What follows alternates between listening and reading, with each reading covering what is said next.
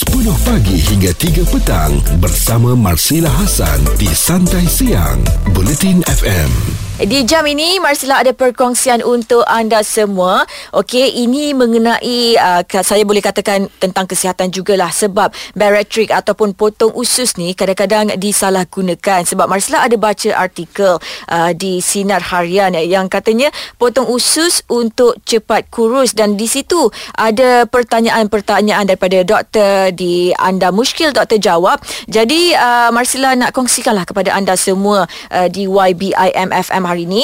Okey, uh, kita bawakan kepada anda Datuk Dr. Tik Fuji yang merupakan pakar bedah nak tanya dekat uh, Dr. G lah uh, apa agaknya manfaatnya kalau kita melakukan pembedahan bariatric ataupun potong usus ni doktor. So sebenarnya uh, ramai yang salah sangka uh, pembedahan bariatric ni dia bukan untuk kecantikan ke- kecantikan tapi mm. Sebenarnya memang banyak manfaat kesihatan yang didapati bila kita menjalani pembedahan bariatrik ni. So secara ringkas pembedahan bariatrik ni sebenarnya ialah sejenis kaedah di mana kita uh, dapat merawat masalah berat badan yang berlebihan uh-huh. dan di samping tu juga dapat merawat uh, penyakit-penyakit seperti kencing manis, uh, masalah kolesterol uh, dan dan selainnya.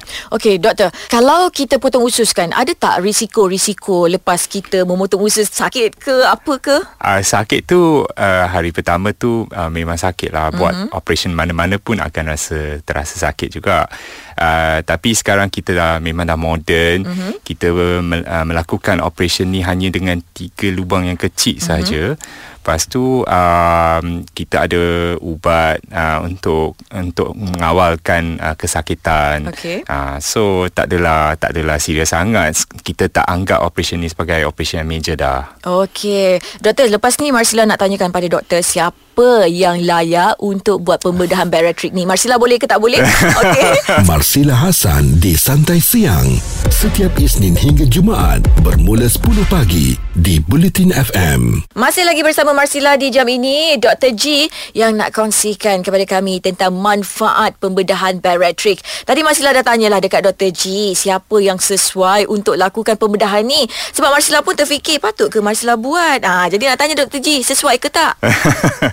uh, so memang masihlah tak sesuai lah Kenapa? Uh, so sebenarnya uh, pesakit yang layak untuk uh, menjalani pembedahan bariatrik ni sebenarnya ialah uh, pesakit-pesakit dalam kategori obes lah mm-hmm. um, tapi uh, sekiranya seseorang tu mempunyai masalah uh, kesihatan uh, seperti kencing manis dan uh, kita akan um, galakkan operation ni jugalah walaupun berat badan dia hanya tak adalah dalam kategori obes mm-hmm. kita masih dalam dalam dunia ni kita masih uh, dalam dunia uh, perubatan ni mm-hmm. kita masih ada katanya ada exception to the rule lah okay. uh, untuk uh, memberi peluang kepada orang yang ada penyakit-penyakit kronik mm-hmm. untuk menjalani pembedahan bariatrik ni tanpa obesity Okey, maknanya mereka yang mungkin mempunyai penyakit-penyakit kronik seperti diabetes ni, uh, mereka perlu menjalani rawatan ataupun pemeriksaan dahulu sebelum ditentukan sama ada mereka boleh menjalani ya, bariatrik atau tak. Betul, uh, semua pesakit yang nak menjalani pembedahan bariatrik ni seharusnya uh, menjalani uh, ujian-ujian pra pembedahan dulu. Mm-hmm. Okey, doktor, kepada yang mungkinlah uh, tidak mengalami obesiti tetapi uh, berat badan dia ada yang yoyo lah turun naik turun naik, digalakkan ataupun tak? uh, sebenarnya uh, kita akan galakkan uh, cara yang apa yang kita panggil konservatif dululah. Okay. So kita kena buat uh, exercise, mm-hmm. kita kena diet, kita kena mengamalkan uh, gaya hidup dengan tabiat pemakanan yang sihat lah. Okay. That is number one lah. Mm-hmm. ya before we even consider uh, untuk menjalani pembedahan. Okey sebenarnya jangan malas nak exercise. Jangan ya, malas betul. nak diet. Betul ha. saya setuju ya. Hmm. betul okey jadi kepada anda yang mungkin sekarang ni menaruh harapan nak buat pembedahan bariatrik tapi badan kurus ni semata-mata nak maintain tak payah. Abaikan lupakan harapan anda untuk buat pembedahan bariatrik tu kan? Santai siang bersama Marsila Hasan di Bulletin FM Masih lagi Dr. G menemani Marsila di sini nak kongsikan tentang pembedahan bariatrik ataupun orang kata ni potong usus. Betul ke doktor potong usus? Uh, so pembedahan bariatrik tu sebenarnya melibatkan uh, perut usus mm-hmm. ya uh, dan bukannya kita buang lemak ataupun kita buang uh, perut yang kat luar tu.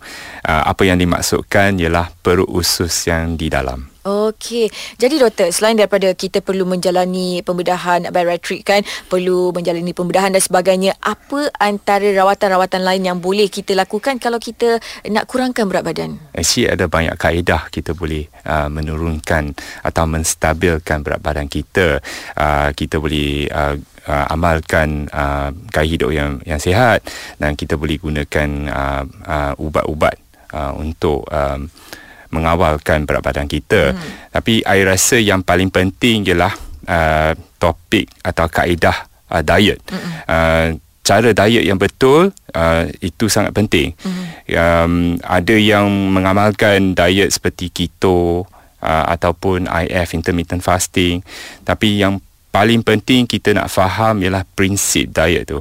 Kita kena elakkan uh, makanan atau minuman yang mengandungi kalori-kalori yang tinggi. Mm-hmm. Jadi kalori counting, diet kalori counting mengirakan kalori yang apa yang kita masukkan ke dalam badan kita. Itulah kaedah yang paling penting sekali. Okey, kalau kita nak kira kalori yang kita ambilkan doktor kan, uh, digalakkan untuk kita ni mendapatkan nasihat daripada pakar ataupun kita boleh kira sendiri. Uh, kalau kita dapat jumpa uh, pakar dietitian atau kita boleh jumpa dengan doktor kita of course uh, uh, ilmu tu dapat disampaikan jugalah mm-hmm. tapi sekarang kan senang kita boleh download app uh, ke dalam phone kita mm-hmm. dan kita dapat um, pantau uh-huh. uh, kalori-kalori atau makanan yang kita masukkan uh-huh. ke dalam badan kita. So secara ringkas yang penting tu kita kena elakkan benda-benda yang manis, benda-benda yang berlemak ya. Misalnya minuman yang manis ya. Um, saya rasa ilmu tu tidaklah susah sangat. Uh, setiap orang memang tahu apa makanan yang sehat dan apa makanan yang tidak sehat. Ya. Betul. Ya. Sama seperti rokok. Manusia man, manusia mana dalam dunia ni tak tahu rokok tu tidak sihat. Betul, kan? Ha, so uh, sebenarnya kita tahu cuma kita tak dapat nak lawan godaan tu. Betul, sebab Marcella sendiri dah install dah app yang kira-kira kalori tapi Marcella tak dapat melawan godaan makanan-makanan. Marcella abaikan je app tu. ha, lepas tu sibuk nak potong usus.